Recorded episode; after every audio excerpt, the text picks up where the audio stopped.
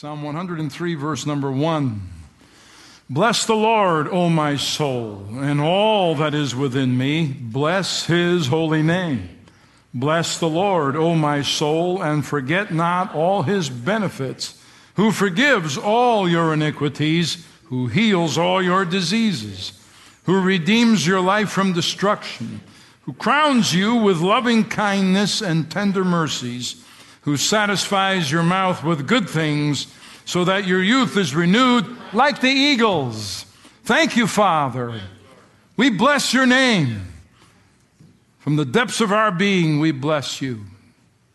Your word is the truth. We're not ashamed of it. May we embrace it with all of our hearts and faith. You are going to deliver on the promises you've made to us. You are our Father. So we stand as your children, blessing you. May this truth be revealed to us by the power of the Holy Spirit. In Jesus' name, amen. amen.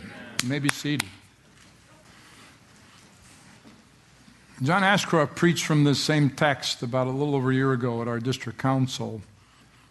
Former Attorney General, good friend of our families for many, many years, decades now. And he told me, he said, after service, we went, had a bite to eat. And he said, You know what bothers me? He said, I can go to a church service today. He said, and never hear a word of scripture read from the pulpit. Pastor will preach an entire message without quoting a verse. The people never read the Word of God together in a church service in many churches. And I thought, wow, that's heartbreaking. Actually, it's a disgrace. I'm grateful Calvary Christian Center stands for the truth of God's Word. Amen. This message comes right out of Psalm 103. And David lists the benefits added to the lives of every child of God when you become a follower, a believer of Jesus. David lists five of those benefits.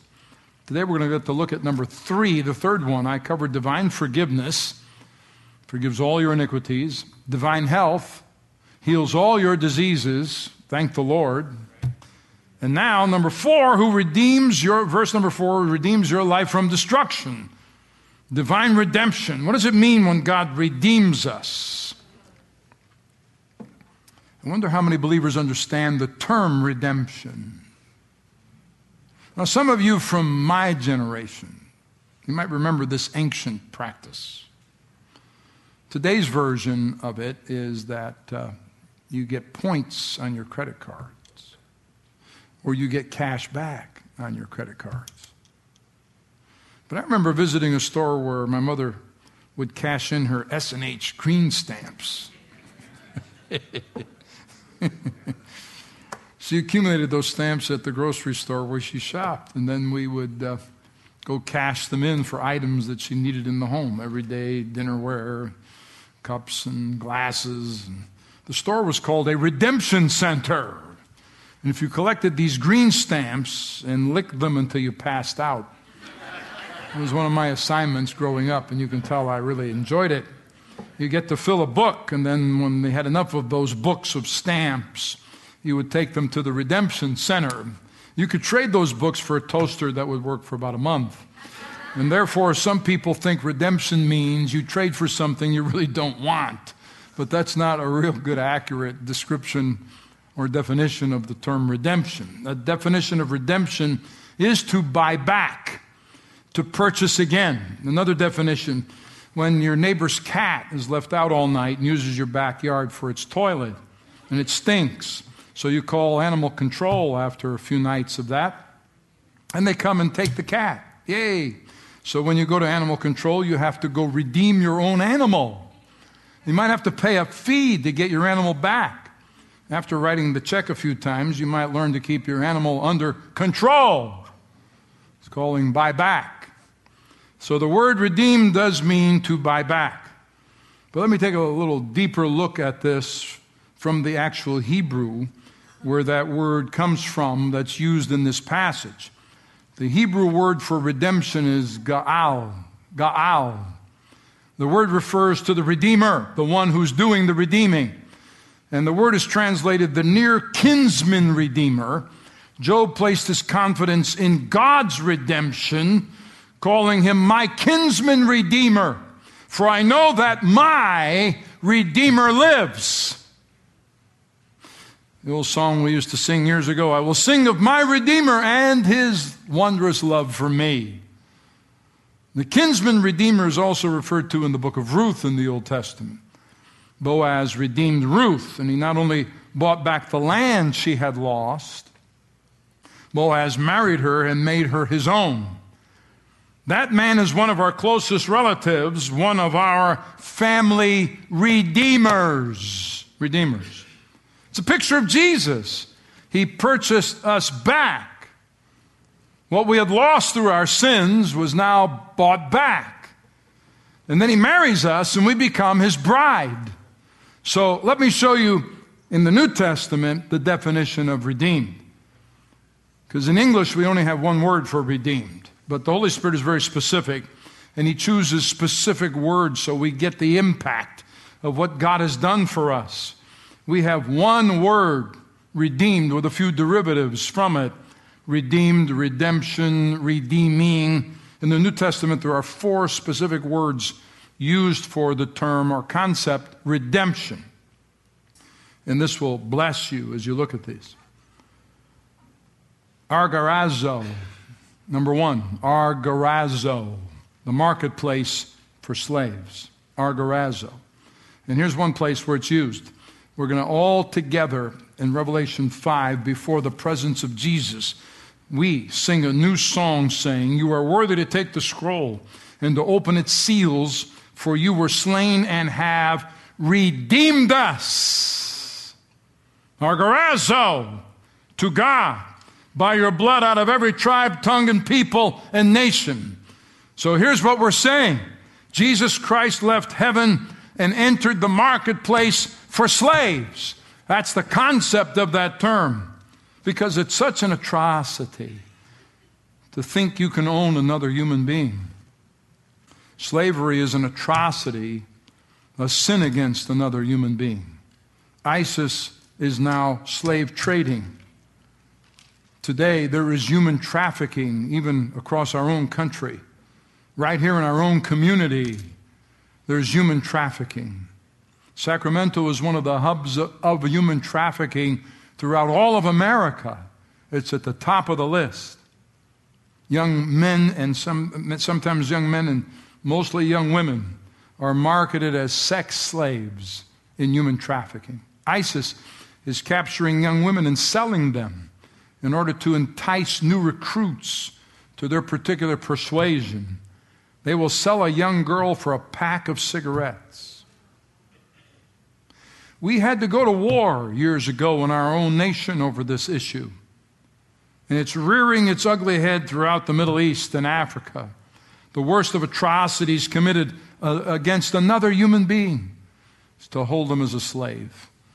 Ariel Castro, filled with evil, kept three girls as slaves for years in his Cleveland home, kidnapped them, abused them, impregnated them. Well, let me take you to the slave market in biblical days so you know why the Holy Spirit chose these specific words to help us understand what God, through Christ, did for us. People would buy other human beings and treat them like farm animals. They would open their mouths to check their teeth they would hit them and abuse them and slap them, and so they could check their strength. They would, they would see how much they could take physically. They would curse other human beings and mock them to check their temperament to see where their breaking points were. They would be whipped to test their endurance. How much pain can they endure? Unbelievable to us in a free society to conceive of people treating other people like this. Why in the Word of God would the Holy Spirit use that word to describe redemption? Because Jesus left heaven and entered the marketplace for slaves. Paul goes further in his writing to the church of Philippi to talk about this act of God's redeeming us.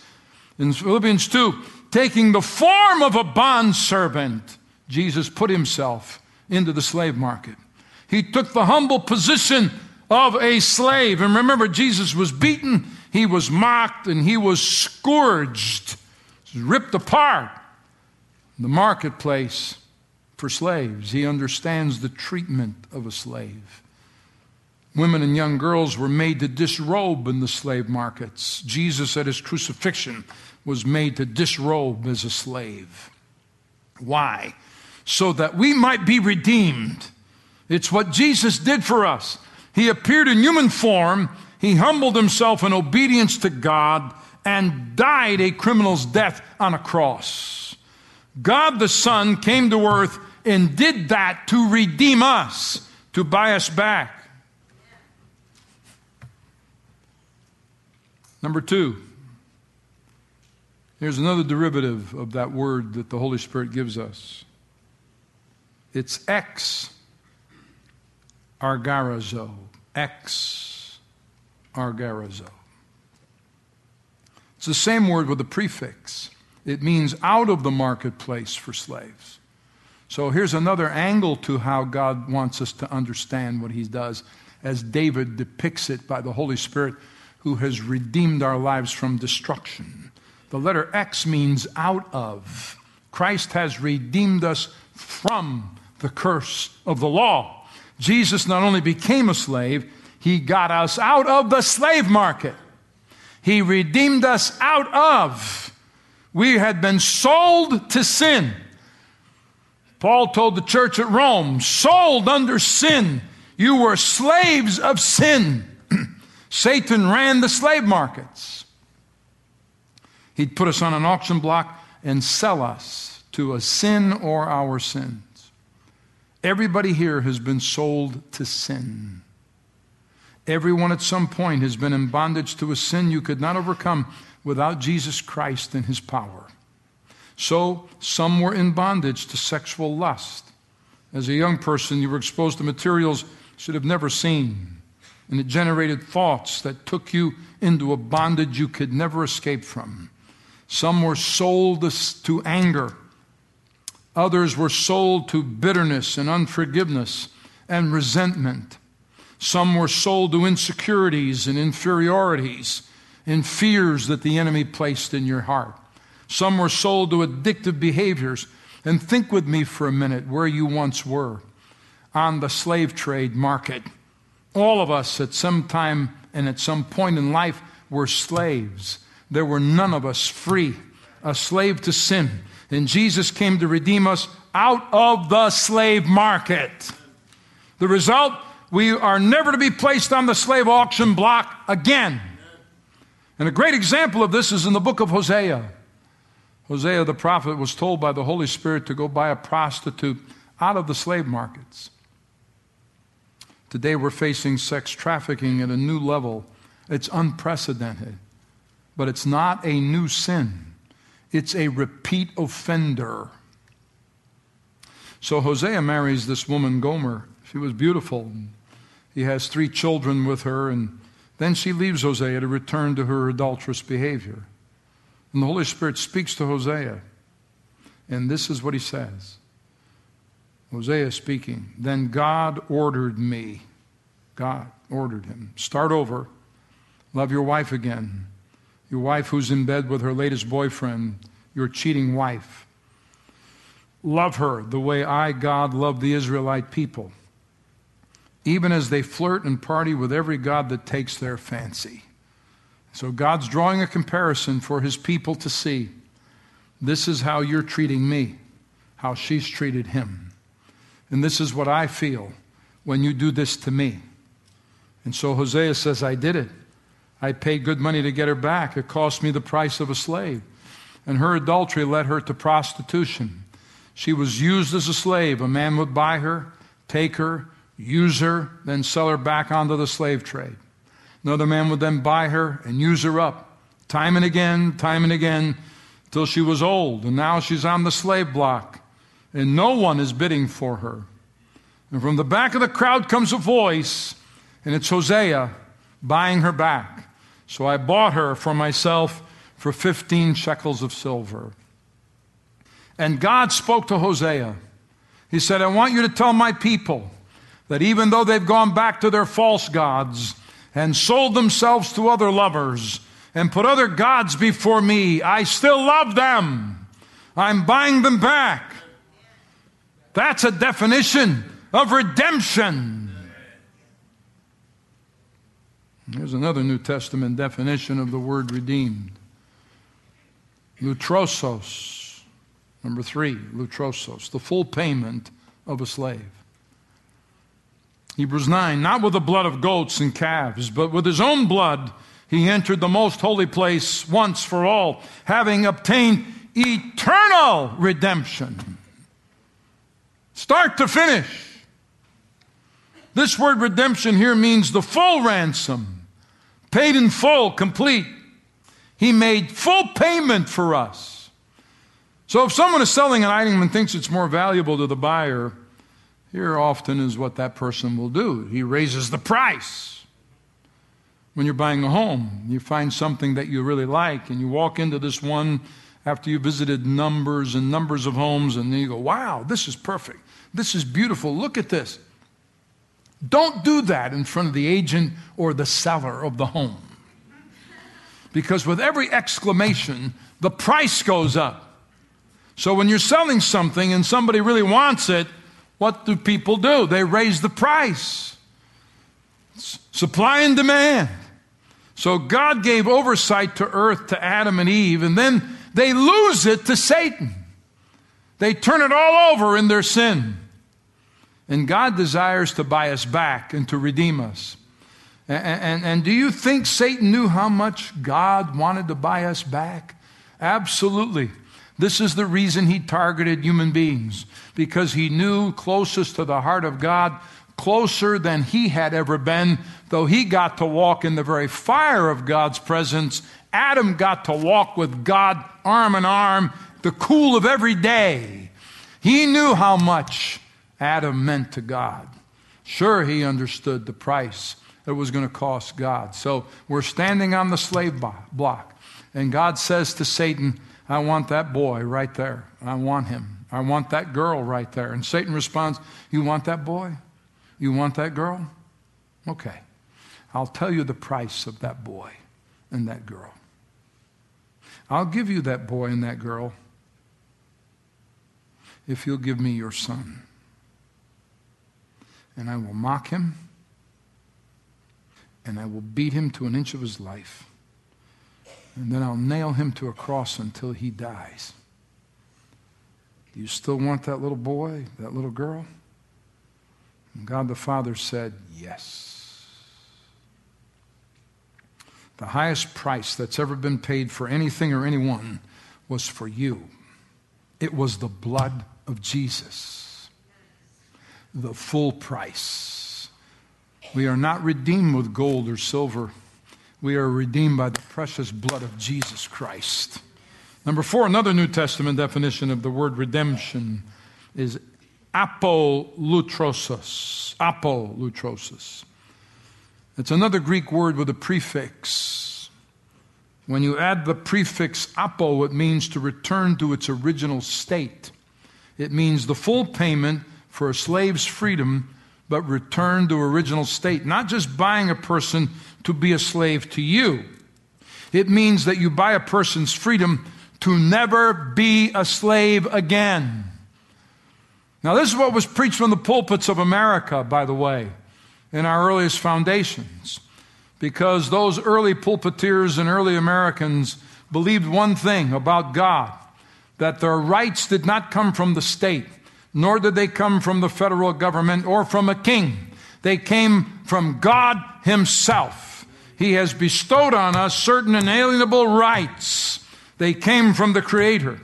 And Paul wrote it like this In Him we have redemption through His blood, the forgiveness of sin according to the riches of His grace. So he says, In Him we have the full payment for our freedom. How? Through the blood of Jesus, forgiven by the riches of His grace. Jesus didn't just buy us back to continue to be slaves. He brought us back to return us to our original state. Let me show you what that looks like. In Galatians 4, Paul writes, Therefore you are no longer a slave, but a son. And if a son, then an heir of God through Christ. You know, I don't think the truly redeemed of the Lord are excited in our church. And I'm glad you're listening to this, but you need to have an awakening to what God did for you and me through his son Jesus. That's why David wrote, Bless the Lord, O my soul, and all that is within me. Bless his holy name. Jesus entered the marketplace of slaves. He became a slave in exchange for you and me. Because that's what it was going to cost. And he did it. Why? So we could be redeemed out of the slave market. And Jesus paid the full price that we would walk away free. He didn't just buy us, He returned us to our original state as sons and daughters, heirs and joint heirs with Jesus, Son of the Most High God. That's who we are. Kings and priests before the Lord. The Spirit Himself bears witness with our spirit that we are children of God. And if children, then heirs, heirs of God, and joint heirs with Christ. So, what Jesus possesses, we have. And that's what redeemed means. We are God's sons and daughters. And that's how it all began. So, when you read the Bible from the beginning in the book of Genesis, and you get through the first six, seven chapters, and you get to the begots, so and so begot so and so. And then so and so begot so and so. And I got tired reading that. And but it's in the begots that you see why these are all included because they're not there by accident, they're there by design because God is into genealogy and he's into lineage spiritually and he's into the flow of righteousness through generations. And Matthew and he documents this in New Testament writers, Matthew and Luke, pick this up and they document the genealogy of Jesus going all the way back to Adam. Matthew pushes the ball forward to Jesus. Luke, the physician, retraces genealogy of Jesus backwards and he goes all the way back to Adam and listen to how the Holy Spirit has him describe Adam. It says the son of Enosh, the son of Seth, the son of Adam, the son of God. God did not create us to be slaves. He created us to be sons and daughters in fellowship with the Father. We became slaves by the choice we made to sin against our Father. But Jesus came and paid the full price for our redemption to buy us out of slavery to become once again his sons and his daughters. Wow. So, as I think about Adam, what if Adam had not been with Eve when she fell to sin? Because we know Adam sinned with her, but what if Adam had been on the other side of the garden when Lucifer tempted her? And all of a sudden she fails and Adam hasn't. Then this conversation between God and Adam probably would have taken place. And God would have said, Son, I'm sorry to tell you this. Your wife has disobeyed and sinned, and she will die. And Adam probably would have said, I don't want her to die. He was absolutely committed. You can read it in the New Testament as well. God would have answered, There's nothing I can do about this. She has sinned, and death will come as a result of her sin. And she will die. Well, that conversation didn't happen because Adam was with Eve when she sinned, and he sinned also. His desire to be a protector of her. But another conversation did happen. And you can read about the names of God, and you can read about the names of Jesus. And very few people ever, when they're listing all the names that God has given Jesus, were taken to himself. Very few think of the name that Jesus is called by. He's called the last Adam. The last Adam, Paul writes to the church at Corinth, became a life giving spirit. The first Adam became a living person. The last Adam, Christ, is a life giving spirit.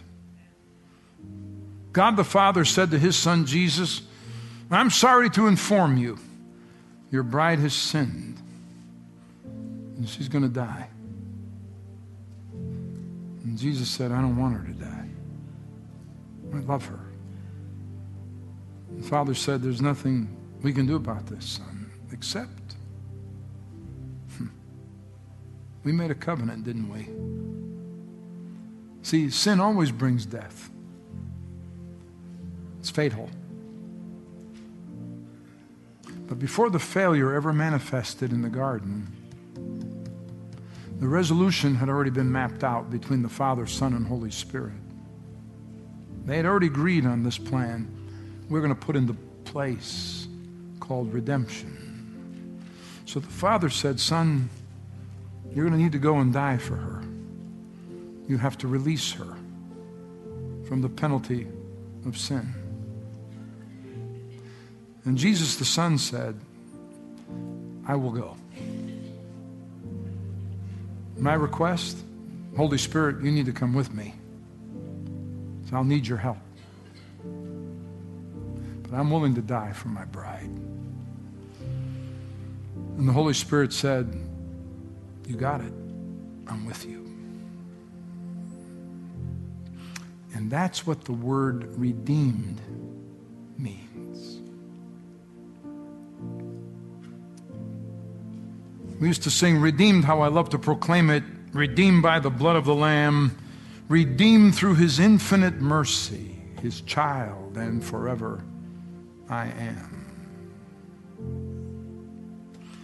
Back in Illinois, when I was pastoring, there was a Sunday evening service we had with Mark Buntain. Mark had just come back from India. He was preaching in several churches, one of which was ours. And as he got ready to speak, because he's sitting next to me and he's praying in English and he's praying in tongues and he preached kind of that way too. His wife Hulda continues the ministry, doing a phenomenal work. I mean, she hasn't lost a step. That ministry has touched all of India. Amazing people of God. And he's getting ready to preach, and one of my ushers hands me a note and says, uh, There's a limo that just pulled up in the driveway, and there's a bunch of dudes in it. really? Said they said they know Mark Buntain. This guy that's in the limo said he knows Mark. In fact, he just was ministering with him in India. So bring him to the platform. So up to the platform hops Jesse Dixon. He sings, How Great Thou Art. And the anointing of the Holy Spirit fills the building. And I got to meet Jesse for the first time. Jesse used to help me preach meetings. I would go speak at places that had no Assemblies of God church. And I would rent out a uh, cafeteria or a room in a high school building and announce it for a couple of weeks, and we'd have meetings in that town, and out of which came new church plants. And when Jesse, you know, he'd look on and he'd say, You're going to the, speak in that town? Yep. I'll come. I'll sing for you. I'll be the music. And Jesse would show up at his own cost. He'd bring, uh, he'd bring his keyboardist didn't take 10 cents for doing it. But he wrote the words to this song that we used to sing on a regular basis here. And it came to mind when I looked at this passage. Donna's playing it. I am redeemed, bought with a price. Jesus has changed my whole life. And if anybody asks you just who I am, tell them I am redeemed.